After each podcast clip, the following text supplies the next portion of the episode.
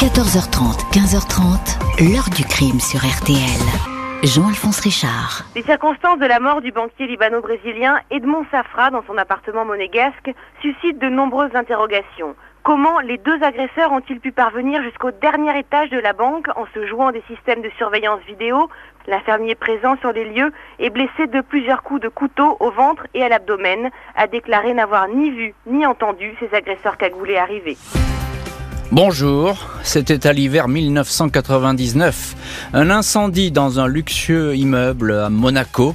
Après le passage des flammes, on va découvrir deux victimes, l'un des hommes les plus riches du monde, le banquier Edmond Safra, et l'infirmière qui le soignait. Ils ont péri asphyxiés, sauf qu'ici, il ne s'agit pas d'un terrible accident, le feu est volontaire, les deux malheureux se sont retrouvés coincés, c'est bien d'un double crime dont il s'agit.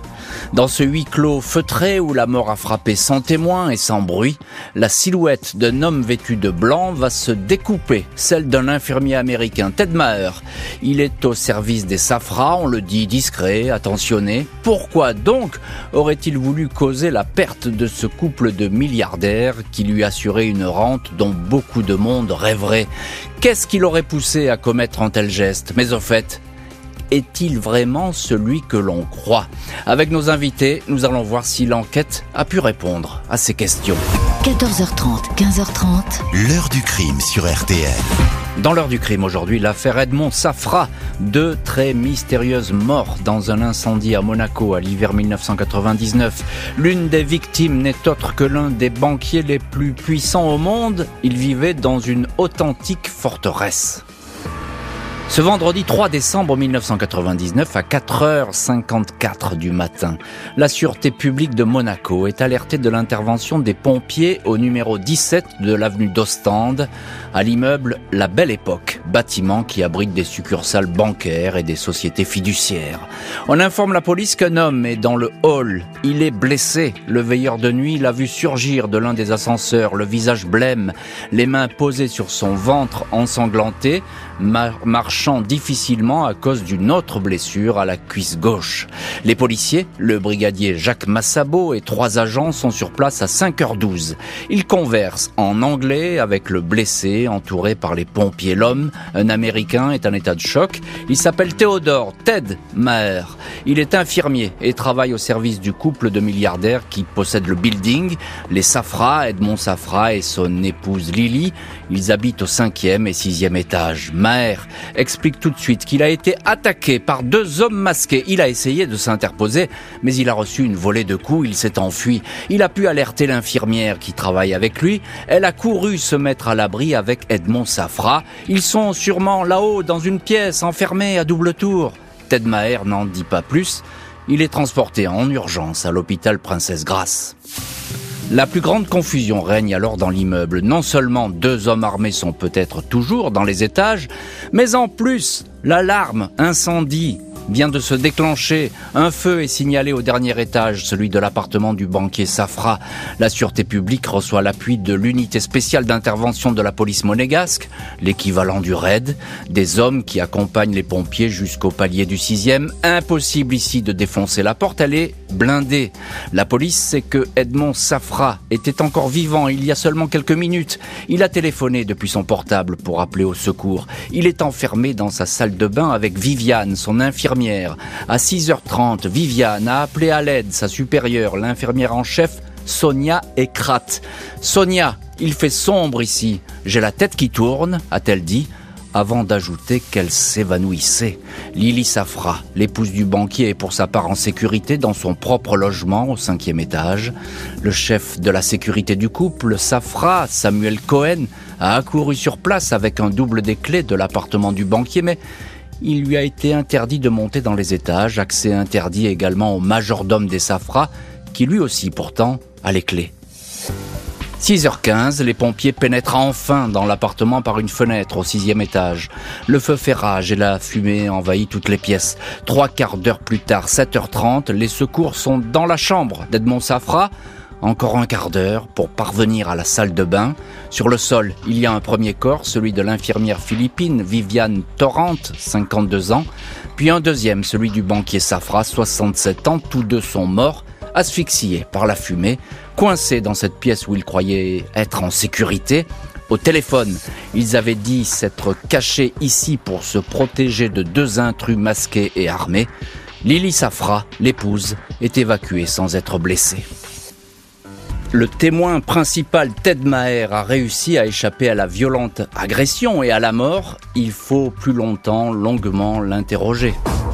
Après la découverte des corps sans vie d'Edmond Safra et de l'infirmière Viviane Torrent, les policiers restent sur la trace de ces deux hommes cagoulés décrits par l'infirmier Ted Maher. Peut-être des hommes de main ou des cambrioleurs, mais reste à savoir où ils sont passés. L'examen de la vidéosurveillance omniprésente dans l'immeuble et sur le boulevard d'Ostende ne donne rien. Il y a bien au sixième étage ce local réservé au personnel médical qui communique par un discret couloir avec le palace voisin, l'hôtel Hermitage, mais personne ne l'a emprunté cette nuit-là. Les portes n'ont pas été ouvertes. Les intrus ont choisi leur jour pour frapper. Ce 3 décembre au matin, aucun garde du corps n'est présent dans l'appartement. Le banquier avait donné congé à son chef de la sécurité, lequel était parti se reposer dans la somptueuse villa du couple, la Léopolda, à Beaulieu-sur-Mer. La police examine d'éventuelles menaces qui auraient visé Edmond Safra. On lui connaît des ennemis à Moscou depuis qu'il a alerté le FBI sur des flux financiers suspects depuis la Russie. Mais l'affaire paraît bien lointaine. Avec le décès de son mari, Lily Safra hérite d'au moins 3 milliards de dollars, tellement effondrés qu'elle n'a pas pu être entendue. Aucun soupçon sur cette femme qui a toujours entouré son époux, souffrant de la maladie de Parkinson. L'infirmier Ted Maher a été opéré par les chirurgiens. Les policiers viennent l'entendre à l'hôpital. Il détaille l'agression. Il était près de la chambre d'Edmond Safra quand il a reçu un coup derrière la tête. On l'a ensuite attrapé par les cheveux. Un homme lui a posé un couteau sur la gorge et en français lui a répété Monsieur Safra. Les deux individus portaient des cagoules noires, un costaud 90 kg, 1 m 80 et puis un autre plus petit qui puait. Maher s'est défendu, il s'est bagarré, il a reçu deux coups de couteau, ils l'ont laissé, il a pu prévenir Viviane, l'infirmière, la convaincre d'aller se mettre à l'abri dans une pièce sécurisée. Elle s'est précipitée auprès d'Edmond Safra, les policiers, les policiers s'interrogent sur ces agresseurs qui ne portaient pas d'armes à feu, seulement un couteau à manche noire qui a servi à frapper l'infirmier et qu'ils ont abandonné sur place, lequel infirmier n'a été poignardé que de façon superficielle? Très curieusement, le polo et le pantalon que portait Ted Maher au moment de l'agression, ces vêtements n'ont même pas été transpercés par la lame. Cette fois, les policiers tiquent sérieusement. 5 décembre 1999, à 23h35, presque 48 heures après le drame, Ted Maher est placé en garde à vue. Cet homme de 41 ans, grand, sportif, cheveux blonds, affirme qu'il n'avait aucun contentieux avec Edmond Safra. Pourquoi aurait-il voulu lui causer du tort? Il a été recruté à l'hôpital presbytérien de New York il y a seulement 4 mois, recommandé par un couple ami des Safra, marié trois fois, divorcé deux fois, trois enfants. Il n'a pas hésité à tout quitter pour venir vivre à Monaco avec un salaire royal, 600 euros par jour. Mais face aux questions de plus en plus pressantes, l'infirmier se trouble, perd pied, finit par reconnaître qu'il a tout inventé. Il s'est infligé lui-même les blessures, a frotté son visage au papier de verre pour les égratignures. Il a tout inventé. Il voulait attirer l'attention de son patron. Il a mis le feu, mais n'avait pas prévu que l'incendie allait être mortel. 6 décembre, il est inculpé et écroué à la prison de Monaco. Ted Maher est passé aux aveux. Il va devoir maintenant les réitérer devant le juge d'instruction et puis s'expliquer devant les psychiatres. Les psychiatres missionnés pour examiner Ted Maher considèrent que celui-ci souffre certes de troubles psychiatriques, mais il était parfaitement conscient de ses actes. Les experts Coutenceau et De Franceschi estiment que l'intéressé n'a pas tout dit ou occulté un élément pour expliquer son passage à l'acte.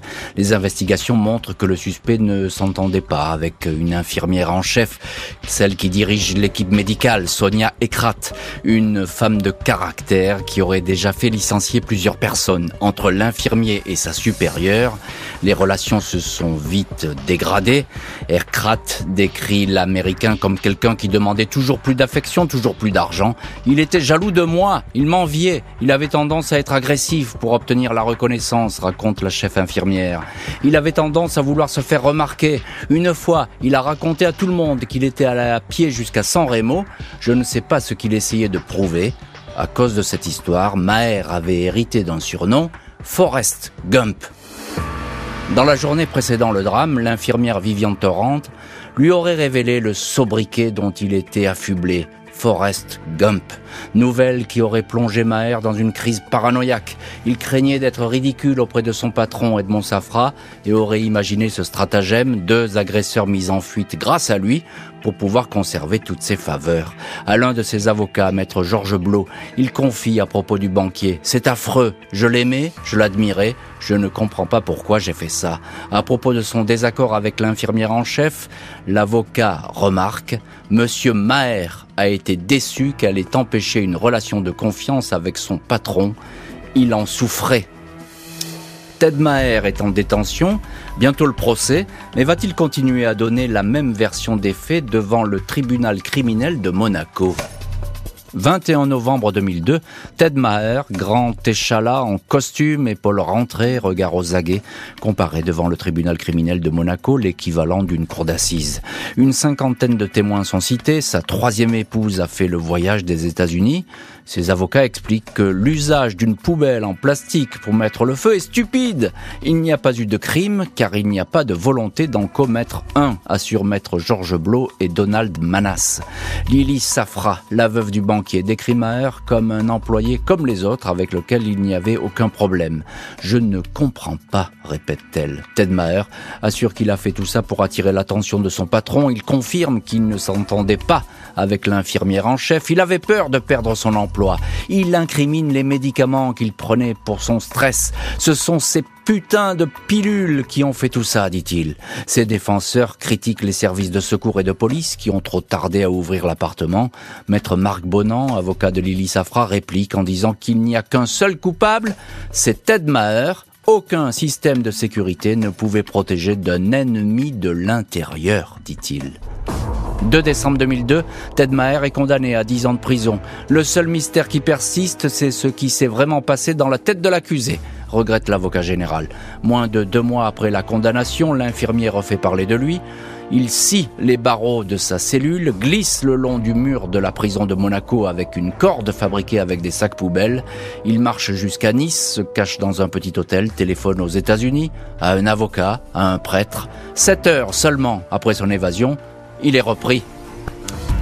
Ted Maher va passer au total un peu plus de 7 ans en prison avant d'être libéré, de rentrer aux États-Unis et donner une autre version des faits. Libéré en octobre 2007, Ted Maher ne s'est pas éternisé sur la côte d'Azur. Il est reparti pour les États-Unis. Il va accorder plusieurs interviews dans lesquelles il se dit innocent. Il affirme avoir reconnu les faits parce que lui et sa famille était menacée. Il a porté le chapeau, il n'avait pas le choix. Déclaration répétitive qui laisse la famille Safra et la justice monégasque de marbre.